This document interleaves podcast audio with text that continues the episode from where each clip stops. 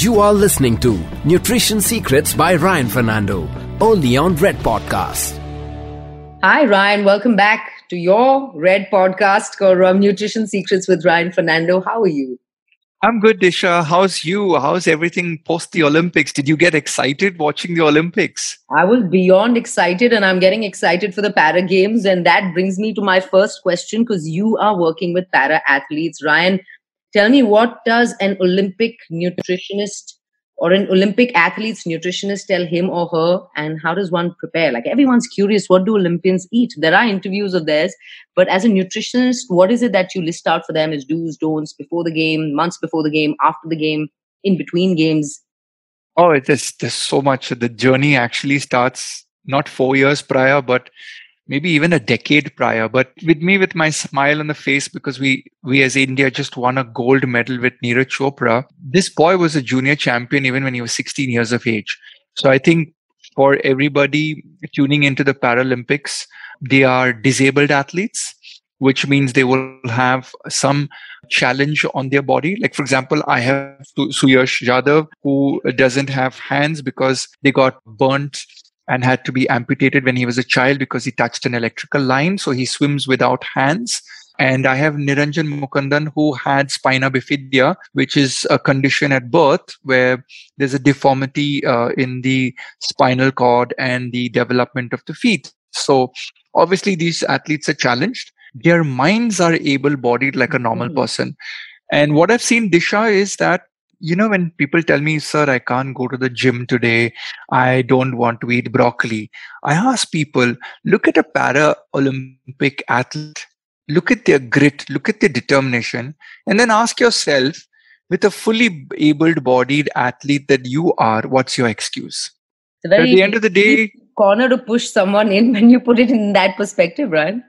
Think about it. No, I tell my trainer, sir, I can't get up at five o'clock in the morning. What? You don't have hands or legs? I mean, I don't mean to be insensitive, but because I work with these Paralympic athletes and I see them on a weekly basis, I design their diet in terms of what protein, what carbohydrate, what fat, take their body fat percentage. Yes, they may be missing some body part or they may be having a handicap, the, and, and, and that's no reason for, you know, uh, a person to come up with an excuse. Where am I going with this line of thought? I, I do believe that my episode is all about nutrition secrets, and people say, oh, I can do this and I can't do that.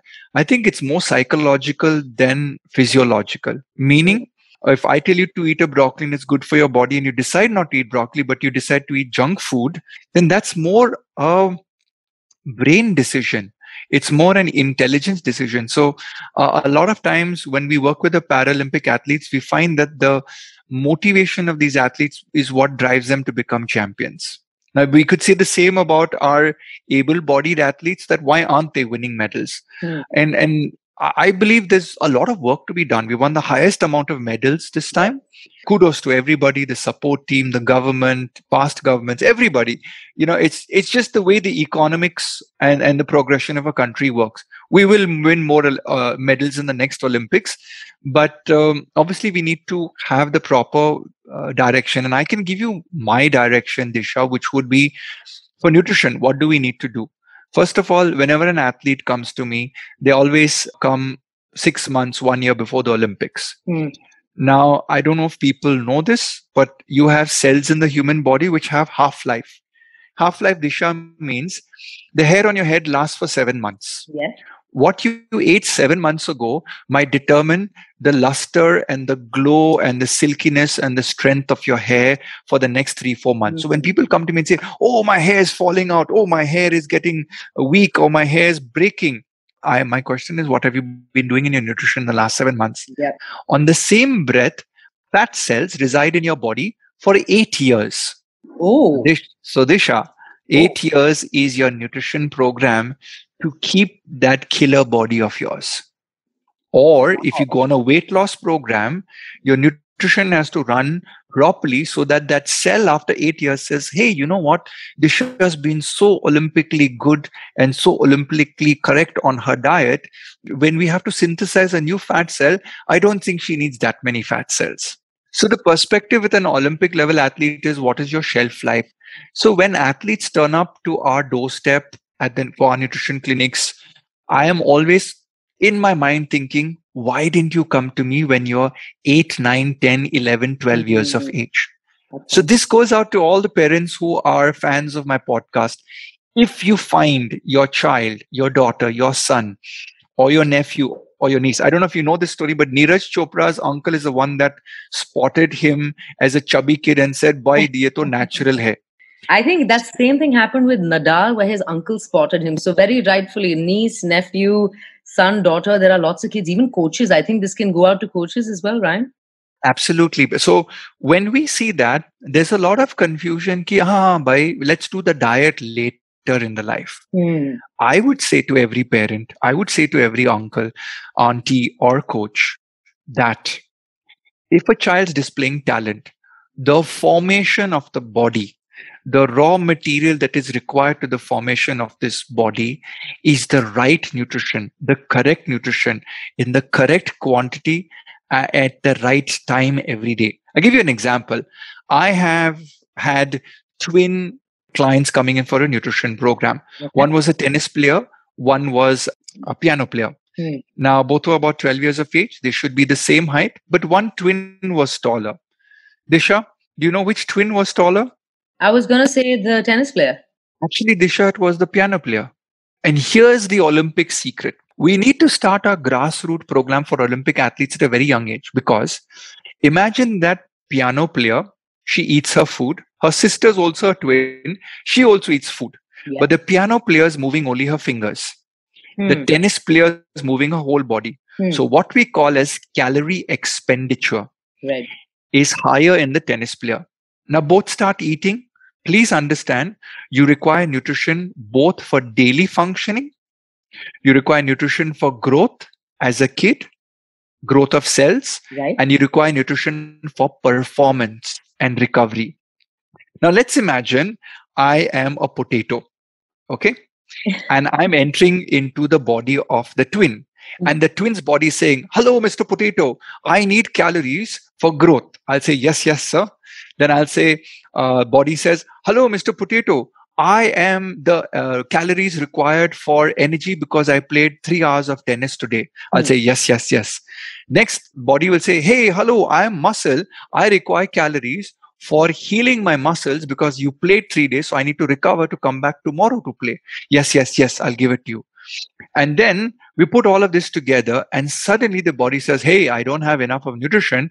Let's do this first. Let's do performance and recovery. Growth, my friend, come back tomorrow.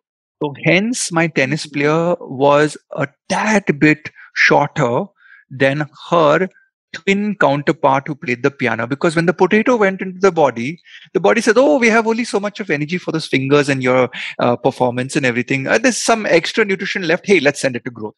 That's actually very beautifully broken down. And uh, Ryan, tell me, isn't this right that back in the day in India, historically, I was reading some books where they said people's diets were regimented based on their profession. There was no standardized diet for everybody in the house because everybody in the house spent different, like you said, energy expenditure. The father was in laborious work.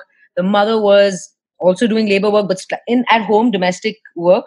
And the kids were doing different things. So I think diets have to be specific based on the profession and how much you spend, and you can't standardize it, right? You know, D J, you and I are, we are D Js. Right? You're an R J, but let's take the R and put a D J in that because that's a desk jockey. Think about it. You're absolutely right. Our professions have become desk driven. So the only things we're moving is our brain and our fingers. So you're, you're right from a, even from an Olympic perspective. You see, a sports nutritionist is the epitome of medical nutrition. If you give the human body the correct amount of calories, protein, carbs, and fats, based on your energy expenditure, what you've rightfully pointed out, that means you need to make a diet which says that you need to eat only so much of food. Why? I will I will put it even more sensitively to everyone out there listening in. Have you heard of carbon credit, carbon carbon footprint? Yes. Right? So Disha, imagine if I as Ryan Fernando, who's seventy kilograms, ate like a one hundred kilogram man, would I not be consuming thirty kilograms extra of calorie requirement of nutrition, which maybe another person could have consumed who's starving? Yes. So am I not putting more load on producing more amount of, say, rice or pulses, which I don't really need to eat, but I've not taught myself to eat scientifically. So I'm just gobbling in food with no diet as per my profession. So just because I have the disposable income, I end up eating more. And then uh, it really doesn't make sense because I, I'm, I'm loading the environment. I'm, I'm asking for more carbon to be produced for me because I'm not aware of how much I'm eating. Because I guess people eat emotionally and not scientifically, like you said, right? Emotional eating, and at home, there's one big pot made. Everyone eats the same rice, the roti, the sabji, the dal, the chicken, whatever there's made. And like you said, everyone's requirement is a little different. I think the only difference is in quantity, but you're, you're saying you're going to have to go beyond just factoring quantity and also exactly what you're eating. Yeah, yeah, yeah. You hit the nail on the head, Disha, over here, because let's look at it this way, okay? We eat out of love and culture.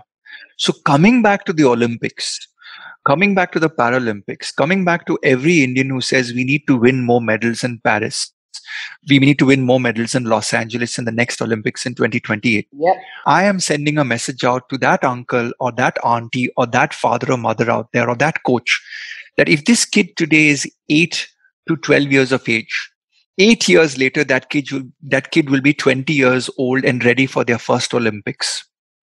So we've got to start with the nutrition very early, and it cannot be out of love and culture. And that's the problem with the Olympic grassroots level nutrition in our country. We are waiting to find the champion and then scientifically feed the champion. Yes. My proposal to the government of India, to all the sports academies, to all the coaches is this. Get in touch with all the universities in India that have nutrition science in it. Students that are going to graduate in B S c, M S c and P H D. This is what we need to do. All B S c students in their final year, third year or fourth year of B S c, have to adopt ten children in sports. Okay. And they have to plan their nutrition in the age group of six to ten years of age. Oh, anybody who's doing their master's has to do their thesis handling five sports athletes for the first year and second year of M S c. And your professor doesn't give you your mark until those athletes say with a review that you have changed the way I eat. And anyone doing a P H D has to mandatorily perform three to five years of service with one, two or three elite athletes under their tutelage. What will happen? We will begin to get many, many, many people working on their diet and their nutrition at a very early age.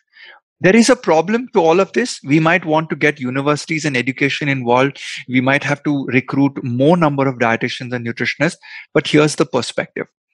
If we don't start educating the grassroots levels at the bottom of the pyramid, we will not have those half-life cells in the body, those bones, those muscles, those tissues developing at the supreme level. Let me give you an example. When my athletes went to Japan, many of them were very uh, enamored by the availability of food over there. They may have forgotten that they are Olympic level champions. Yeah. I am very sure that the top athletes in the world who have won gold, silver, and bronze did not in any way have the wrong meals in their run-up to the Olympics at all. For example, if you see both P V Sindhu and Neeraj Chopra, when the Prime Minister of India asked them, what would you like to eat? They went to their favorite food that they have not eaten. I yeah. think Neeraj said chorma, which is a, a wheat and sugar and ghee fried type of dessert. And yeah. P V Sindhu said ice cream. I give you guarantee, these kids have not eaten that food for at least one hundred twenty days before the Olympics. So two parts to my story. Mm. One is we need to get very scientific and we need to build a proper nutrition performance department in India where you have literally like, you know, how T C S as a computer is there uh, as a company that helps the Indian passports, that helps healthcare yeah. systems, et cetera, et cetera. We need a vertical in training, which is fitness training. We need a vertical in nutrition. We need a vertical in coaching. And the coaching would be the specific sports discipline. Now, when you have these individual verticals, you begin to analyze these athletes from a very young age. And mm. if anyone's having the patience to listen to what we are talking about, what the child needs at, at the age of eight. What I've done for my eight-year-old son is I've, do, is I've done a nutrition gene test. I've done a fitness gene test. I've done the personality gene test. You know, there's a gene which determines whether you have a warrior personality. So happy that my kid got a warrior personality, but his endurance, his endurance gene was a little bit on the low down. So I, I know that my kid, no matter how hard I push him, may not pull over into an Olympic level sport. It's okay. He may be good at something else, but this is what science has to offer parents out there. Could you come to know in advance that you have to move to another part of the world so that your child gets summer camps with the best sports coach in the world, because you already know that they have the genetic ability mm. or potential mm. to go to that level. Additionally, we do things like blood testing. We do omega three testing. We do the microbiome testing, Ryan, because, you know, there's so many tests you've mentioned, but I remember you specifying this earlier, whether you're an athlete or just anyone who's looking to change their eating pattern, you need to get a basic blood test done. And it starts from there, and all your charts are built on a basic blood test. Can you tell us why it's so important and why it's the first step to a nutrition change or a diet change? You were listening to Nutrition Secrets by Ryan Fernando, only on Red Podcasts.